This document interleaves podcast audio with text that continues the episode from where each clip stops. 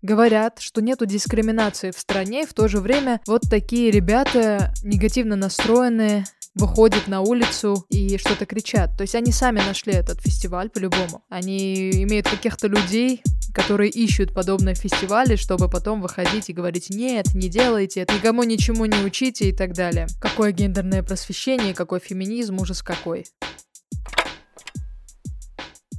Привет, мой дорогой слушатель. Это подкаст Queer News, где я, автор и ведущая Рози Мадлен, рассказываю о самых свежих и интригующих новостях ЛГБТК плюс сообщества с долей своего мнения и каплей иронии. Новость от BBC 13 ноября. В российском кино есть топ-листы актеров, поддерживающих оппозицию. Запрещены фильмы и сериалы о выборах, ЛГБТ и религии. Русская служба BBC опубликовала расследование о цензуре в российском кинематографе. По данным издания, актеры, поддерживающие протесты и оппозицию, попадают в стоп-листы, из-за которых лишаются работы а режиссеры и продюсеры не могут добиться съемок фильмов и сериалов о политике, ЛГБТ-сообществе и религии. СНОП пересказывает главное из расследования. Стоп-листы актеров, которых продюсерам и режиссерам нельзя звать в проекты, в обновленном варианте появились к зиме 2021 года в «Газпром Медиа» холдинге, которым руководит бывший глава Роскомнадзора Александр Жаров, либо Жаров. Об этом BBC рассказали четыре источника в холдинге. На бумаге эти списки никто не видел, они передаются устно. В стоп-листе «Газпром Медиа» Ирина Вилкова. Перед выборами в Госдуму актриса выложила в своем инстаграме ссылку на списки умного голосования Алексея Навального.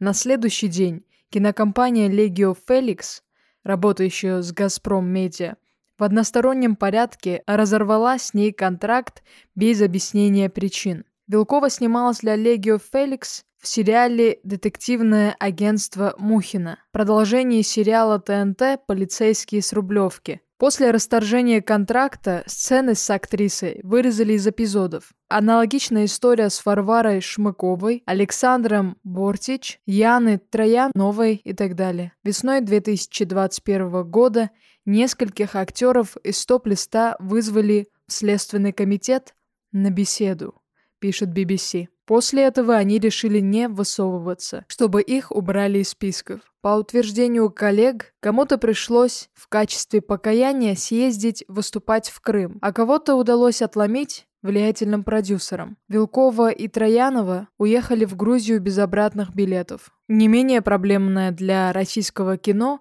тема ЛГБТ. Осенью 2021 года на ТНТ, например, остановили работу над сериалом «Захар открывает глаза», утверждает BBC. Это картина о геях, один из которых бросает своего престарелого любовника. Цитирую. «Я недавно подал заявку на фильм о женской тюрьме. Так меня они сразу спрашивают, а можно без гомосексуализма? Я еще даже не заикнулся, вообще не упоминал, мне важнее было говорить о вакууме, в котором моя героиня оказывается. Иногда даже кажется, будто бы про Путина снять легче, чем про гомосексуализм, сообщил изданию один из сценаристов. Если делать мои выводы, исходя из того, что пишет BBC, то ситуация очень печальная. Это жестокая дискриминация. Людей, профессионалов отстраняют от работы только из-за того, что у тех иные взгляды, нежели те, что нужны государству. Мне это начинает напоминать те времена, когда деятели искусства приходилось бежать из России. В ином случае их ждал расстрел либо тюрьма. В СССР под сталинские регрессии попадали как рядовые граждане, так и видные деятели науки и искусства. При Сталине политические аресты были нормой. Причем очень часто дела были сфабрикованы и строились на доносах, не имея под собой никаких других доказательств. И вся ситуация сейчас мне напоминает вот те времена. Ссылку на статью про сталинские регрессии я оставлю в описании подкаста, и ссылку на статью BBC тоже там же. Рекомендую обязательно прочитать. Много чего нового узнаете. МВД начал проверку постов петербургского студента на гей-пропаганду. Его не взяли в ансамбль СПБГУ из-за ориентации. Ранее в новостях я говорила об этом. Теперь об обновлениях. В Петербурге МВД начали проверку против студента СПБГУ Максима Дрожина, которого не взяли в фольклорный ансамбль из-за ориентации. Об этом сам студент написал во ВКонтакте. В полиции студенту зачитали заявление Жилиной НН, которое требовало признать его ЛГБТ-пропагандистом, иностранным агентом и экстремистом и завести административное дело о гей-пропаганде. Как уточнил Дрожин в Медиазоне, поводом для протокола мог стать пост о сексе с его партнером и фотография студента в женской одежде. Скриншоты этих публикаций были в заявлении Жилиной. Студенту заблокировали аннулировали пропуск в университет. Цитирую его. «Я в черном списке. Пока не знаю, впустят ли в ВУЗ, на этой неделе нужно попробовать. В конце сентября он опубликовал скриншот сообщения руководительницы фольклорного ансамбля СПБГУ Екатерины Головкиной.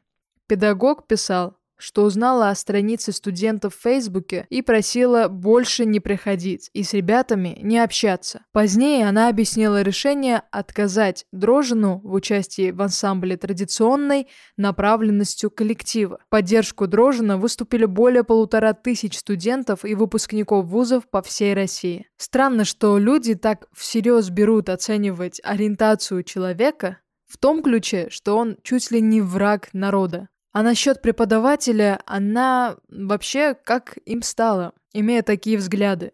В искусстве редко можно обойтись без гомосексуалов. Так что у нее явно проблемы с доверием в коллективе. И, наверное, не зря. Студенты, которые поддержали Дрожина, они большие молодцы, смело.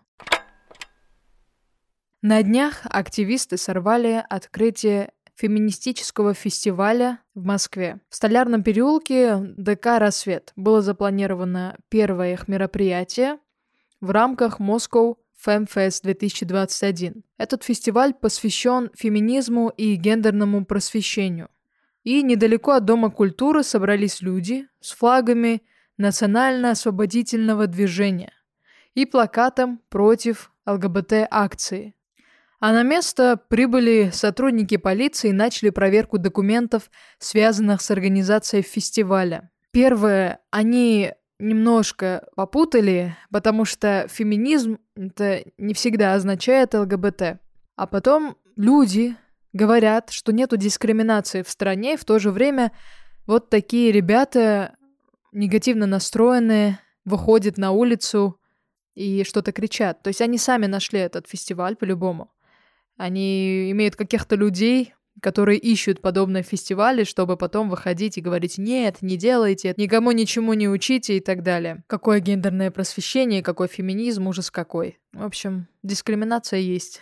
Неужели людям действительно нечем заняться, чтобы искать э, мероприятия феминистические либо сексуальных меньшинств, искать, а потом возмущаться, ходить туда, делать плакаты? Столько времени на это нужно. И как сильно они зомбированы, видимо, что можно сказать.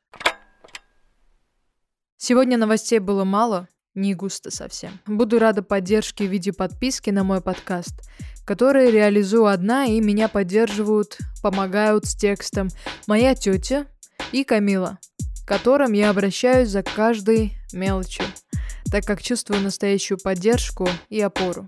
Рада буду комментариям, особенно в Apple Podcasts. Мне важно знать, о чем думаете, что вы думаете о подкасте и как мне стоит развиваться. Для личной связи со мной ссылка в Инстаграм в описании подкаста в самом конце. А ник Рози Мадлен.